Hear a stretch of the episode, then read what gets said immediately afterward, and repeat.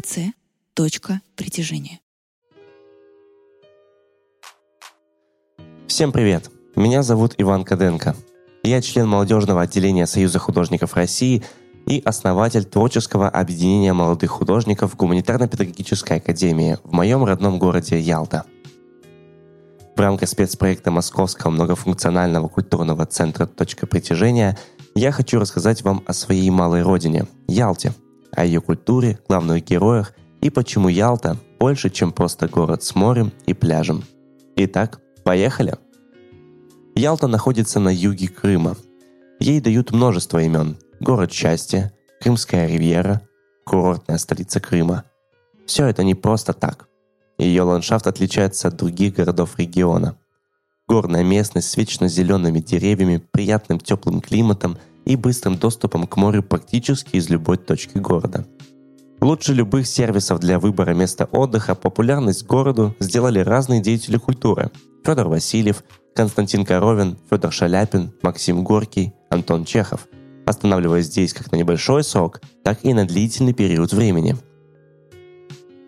Как человека искусства, меня всегда интересовала история людей, развивающих культуру, Особенное уважение к деятелям, сумевшим не только достичь мастерства, но и улучшить жизнь людей вокруг.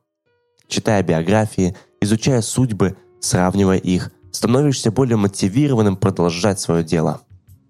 До некоторого времени я вдохновлялся большими общеизвестными фигурами. Карл Брилов, Леонардо да Винчи, Джон Леннон, Фредди Меркьюри. Но в какой-то момент для меня стала интересна история одного архитектора – приехавшего из Москвы в маленький городок Ялту и создавшего здесь невероятные постройки, которые больше ста лет радуют всех приезжих и жителей Ялты.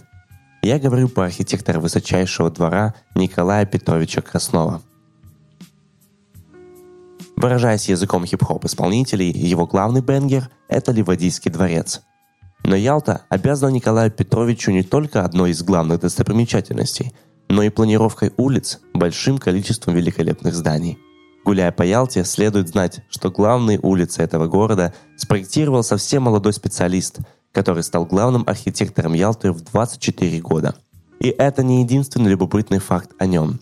Краснов построил католический костел на Пушкинской аллее, дворец Дюльбер, дворец Харакс, теперь это санаторий Днепр, Юсуповский дворец, торговые ряды Стахеева на набережной, был куратором постройки собора Александра Невского. Этот список must-see в Ялте лишь небольшая часть проектов выдающегося архитектора. Есть еще один интересный факт про Николая Петровича. Наверное, некоторые специалисты меня поймут. Большие проекты, которые проходят в регионах, по большей части берут на работу профессионалов из столицы или даже из-за рубежа. Представьте себе уровень мастерства и популярности Николая Краснова которому император Николай II поручил построить его собственную резиденцию. Великолепный Ливадийский дворец до сих пор удивляет современных архитекторов скоростью постройки в сложных условиях. Знаете, приятно, когда пытаешься разглядеть звезды, а они находятся совсем близко с тобой, в твоем городе. Уверен, что и вы испытываете такую же гордость к вашей малой родине. А если нет, то предлагаю полюбоваться моей – Приглашаю вас в город счастья, в солнечную и гостеприимную Ялту. Гулять, наслаждаться жизнью и творить. Это был подкаст «Точка притяжения» и я, Иван Каденко. До встречи в Ялте!